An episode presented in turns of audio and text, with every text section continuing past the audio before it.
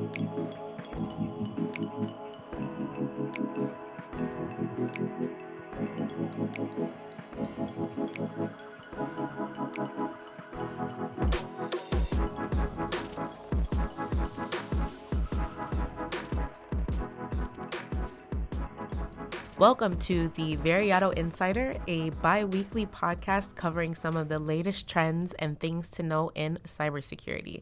Uh, this podcast is sponsored by Veriato, an award winning employee monitoring and insider threat detection software provider. To learn more about how Veriato can help protect your company, check out veriato.com. Reporting to you from uh, Chicago today, I'm Dr. Christine Izuakor, and I'll be your host. Uh, I believe in taking lessons from the past and using them to avoid mistakes in the future. And so I wanted to look back at some of the breaches we've seen happen during the last year and pick one that can teach us a lot and I found a pretty good one, uh, one that I don't believe got much at- uh, attention in the press, but is absolutely mind blowing in my opinion. In 2019, uh, Dominion National, a dental and vision insurance provider, uh, discovered a breach that impacted 2.9 million customers. Uh, happens all the time, right? So, what makes this so special? Well, according to reports, uh, the attacker gained access to their system in 2010. Yes, this would mean that uh, they were investigating this attack almost a decade later. Now, think about what could happen in a 10 year span. I mean, imagine living in your home every day with your family, going to work or school, coming home, eating, sleeping, living, and more, not knowing that there is an intruder living in your basement for 10 years. That's essentially what this is like. And so this week, uh, we're talking about a long standing challenge when it comes to managing business risk uh, especially in the cybersecurity space, and that's visibility. Now, what do I mean by visibility? Uh, there's different definitions and layers to visibility in cybersecurity. It could mean your ability to see and understand what assets are on your network. It could be your ability to see incidents happening in the cloud, for example. It could mean a ton of things. But for this session, when I talk about visibility, I mean being able to see when not so great things are happening in your company that you should do something about. I'm going to share a few quick stats to further highlight this. According to IBM, the average time to identify a breach in 2019 was 206 days. In addition, the average life cycle of a breach was about 314 days from breach to containment. Uh, some are much higher, as we saw with Dominion, of course, but even they aren't alone. So, um, for example, in the case of Marriott Starwood, that breach happened a couple of years ago and impacted 500 million people. Uh, it wasn't made public until four years later. Now, it's 2020. Why is it still taking us this long to discover breaches? And the better question how can we reduce the amount of time it takes to detect a breach? Now, I'll spend the rest of this time covering those topics, but specifically covering some of the basics of uh, detection, and also how user behavior analytics can make a huge difference in this space. I'll also take a few minutes towards the end of the podcast to talk about some other trending topics in cybersecurity that everybody should keep an eye out for. So, first, let's start with the basics. A good place to start in detection is checking for indicators of compromise, of course. So there are quite a few telltale signs that can suggest a company may have been compromised. Uh, common examples include a single device that's using uh, multiple uh, credentials across the network.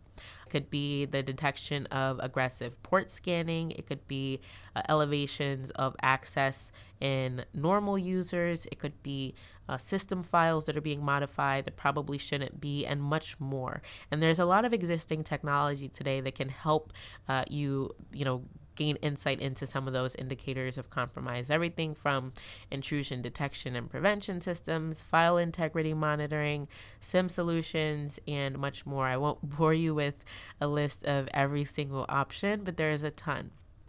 And while these are still relevant and helpful solutions today, attackers are getting very creative in how they mask their activity so that they don't trigger alarms. And so, as an industry, we have to get creative and adapt to that.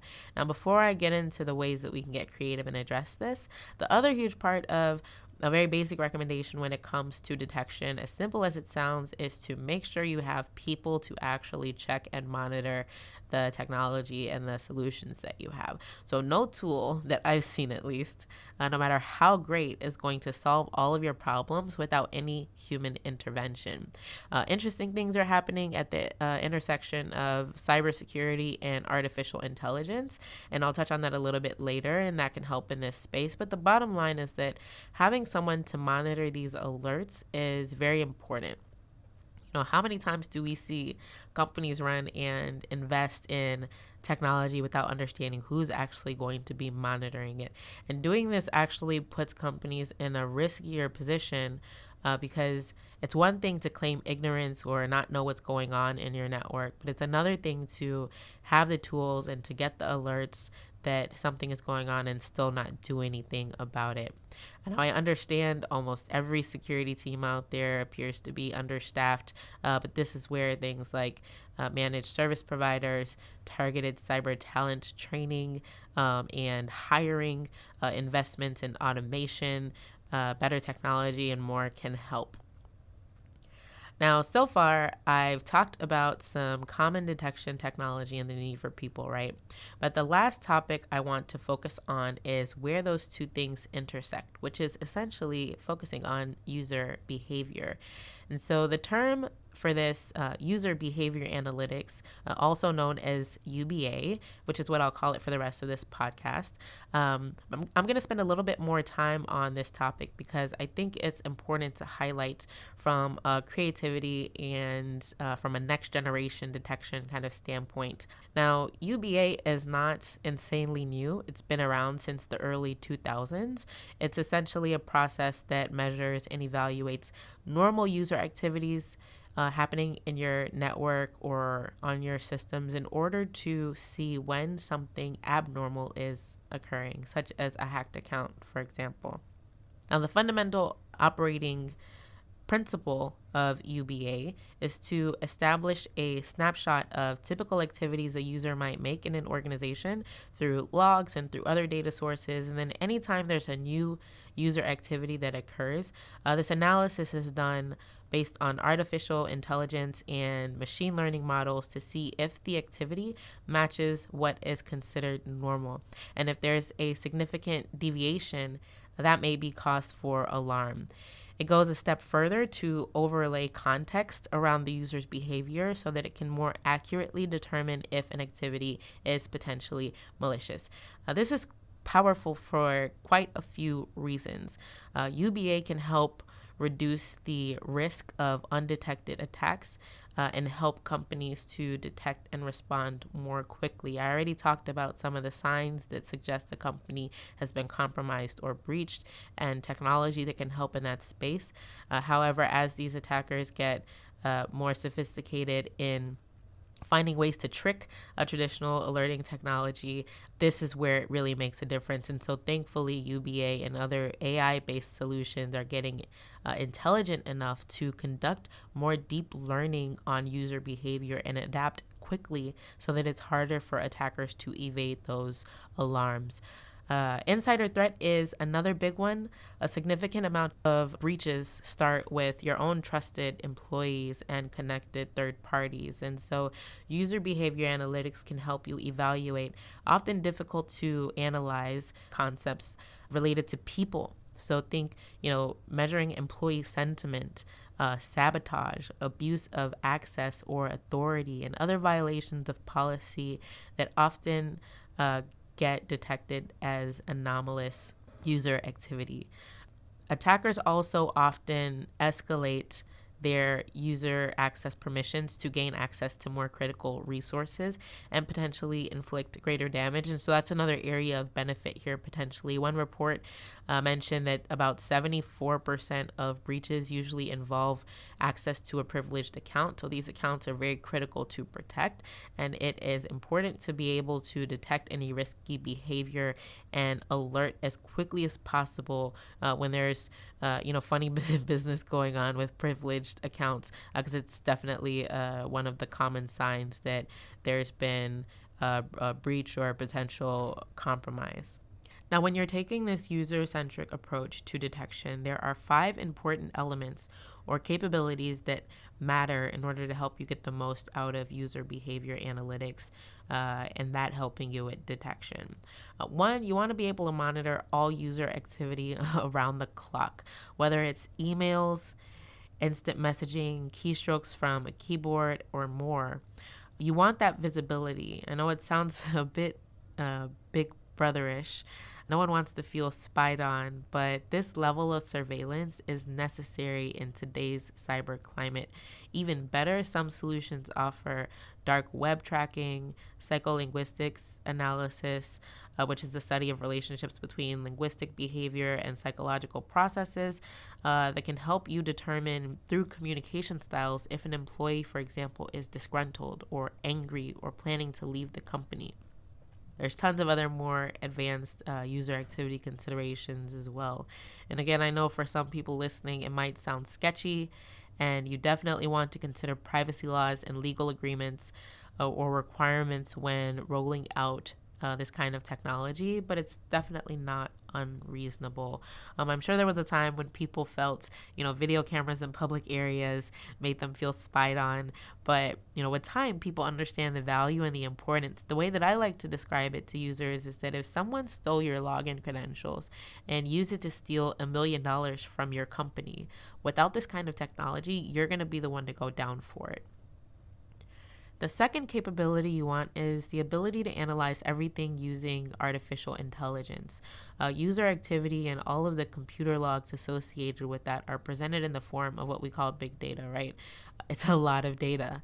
And leveraging advanced AI algorithms to review and understand that data at a much faster rate than human beings can is a key differentiator here. I talked earlier about the importance of having people to monitor alerts, and AI is changing the game here in that, you know, what requires a user uh, so much time to review uh, our machines can do it, of course, in less time than we ever had before. I still remember days as an intern sifting through literally hundreds of thousands of logs and security alerts, trying to figure out what I needed to pay attention to versus what was a false alarm. And I've seen AI make that process so much more uh, effective. The third is that it should alert your team when there is a threat a relevant threat. And that word relevant is very important. Getting alerts that matter as quickly as possible will allow your team to act fast and focus on the right uh, things. You can also automate some of the basic responses and administrative tasks if uh, necessary. The fourth is to be able to um, review the evidence and investigate. Again, speaking from experience, it can take days, weeks, or even months to figure out what happened after you detect an incident. Uh, with playback features and similar functions that you find in some of the uh, latest tools, you can learn the extent of the threat. You can understand what happened. You can also get a sense of who may have done what, even if someone's credentials were stolen and someone else was acting under their name. And lastly, the fifth thing, you should be able to respond with speed, confidence, and the artifacts to pursue legal action if required. So, whether you're in need of getting your HR team or law enforcement involved, whoever it is, with the right UBA solution, you can have evidence ready to uh, present immediately to mitigate risks to your company. And we've seen so many cases where breaches ended in lawsuits or other legal action. And when you have hard evidence, you can confidently and quickly take that action against threats you discover. Otherwise, no evidence, no case. Now, this is definitely not an all inclusive breach detection guide, um, but it's a good starting point. I always say a smart and layered defense is the best defense. Uh, there are so many other elements to consider and things that you can do to detect uh, these threats and protect your company from an attack. And so, uh, if you want more detailed content on these topics and more, you can check out uh, the resources page on veriato.com. And finally, a rundown on quick trending cyber topics that you insiders should know. Uh, we have three for you today. The first being GDPR. So, according to reports from several news outlets, GDPR fines have hit 114 million euros since enactment less than two years ago. That's about 126 million in US dollars. And to give you an idea of the magnitude, about 160,000 breach notifications have been reported by European Union members in that time frame. Google made history with the largest fine so far at $57 million. And they received that fine, according to regulators, because the company failed to clearly convey what consumer data it collected, why it was processed, uh, for how long it was processed, and also getting sufficient customer consent. Um, and so GDPR is still a huge topic of discussion and something we all have to pay attention to. The second trending topic cybersecurity state leaders. So, according to InfoSec magazine and other news outlets, the United States is considering new legislation that would protect uh, local governments by requiring the appointment of a cybersecurity leader for each state. Uh, this is pretty interesting here, called the Cybersecurity State Coordinator Act of 2020. Uh, backers are saying that the proposed law will improve intelligence sharing between state and federal governments and speed up incident response times in the event of a cyber attack. So, right on par with our topic for today's podcast, everyone is trying to figure out how to speed up breach detection and incident response times. And our third trending topic Tax season is scheme season. So, tis the season when attackers are posing as the IRS, as employer uh, W 2 distributors or tax filing companies to trick users into doing things that put your company at risk. Uh, these trends are always a good reminder to educate your users on avoiding these attacks and also ensure that you have a way to defend against insider threats in your company, even for the non malicious, unsuspecting employees. So, those are our three trending cyber topics. Uh, that we wanted to cover, and that concludes the Veriato Insider podcast for this week. Uh, this podcast, again, is brought to you by Veriato, an award winning cybersecurity company recently recognized by Gartner.